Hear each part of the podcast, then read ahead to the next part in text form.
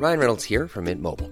With the price of just about everything going up during inflation, we thought we'd bring our prices down.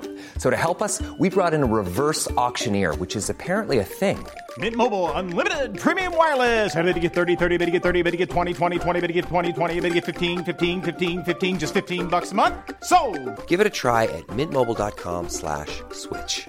$45 upfront for three months plus taxes and fees. Promo for new customers for limited time. Unlimited more than 40 gigabytes per month. Slows. Full terms at mintmobile.com. Bonjour, bonsoir, bon après-midi à toutes et à tous. Petite nouveauté dans le podcast cette saison, je vais vous proposer chaque veille d'épisode un petit extrait qui, j'espère, vous donnera envie d'écouter l'épisode complet le lendemain. Et donc voilà, je vous laisse avec l'extrait du jour et je vous dis à demain pour l'épisode complet avec l'invité du jour. juste après le confinement, j'ai eu mon rendez-vous euh, post-accouchement, mais que normalement on fait à six semaines, que moi j'ai fait à peu plus de trois mois. Et on s'est rendu compte qu'on avait oublié 6 cm de placenta dans mon ventre. Ce qui expliquait ma fatigue et, euh, et mes saignements, et du coup surtout ma, grosse fatigue, quoi. J'étais complètement anémiée du coup. Et donc du coup là j'ai dû me faire opérer en urgence. Mais urgence, urgence. J'ai vu ma gynéco un mardi, jeudi j'étais au bloc, quoi. Et je pense que ça, ça m'a fait du bien, mais donc je pense que ça, ça a vachement joué sur ma, sur ma, maintenant faut le dire, la dépression, c'est que ce que je dis pas depuis tout à l'heure, mais c'est qu'au fur et à mesure des journées, je me disais, j'en peux plus. En fait, j'ai pas signé pour ça, c'est pas ça dont j'ai envie. J'en veux, en fait, je veux pas de ça. Non, mais on, peut repartir en arrière. On peut revenir à New York euh, quand j'étais tranquille avec mon mec.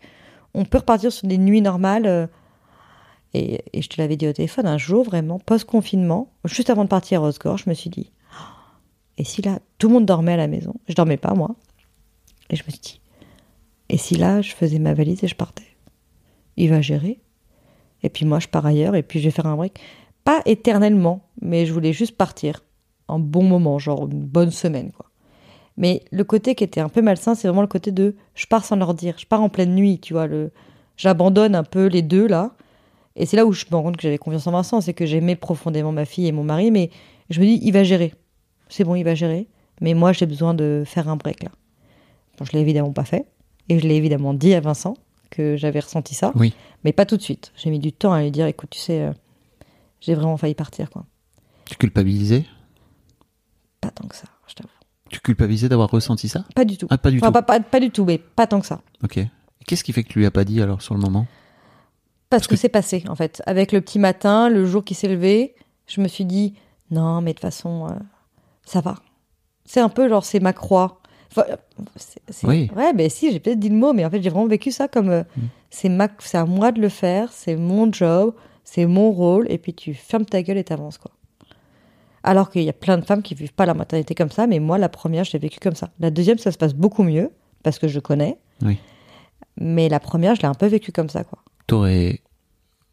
Tu regrettes pas, enfin, je sais pas si tu regrettes parce qu'on s'en fout des regrets, mais il n'y a pas un côté de toi qui te dit, en fait, j'aurais peut-être pu aller voir Vincent en lui disant, en fait, j'ai besoin de me barrer pendant une semaine, j'ai besoin que tu gères, et d'avoir pour toi cette, euh, cette possibilité, cet échappatoire, quoi. tellement dû.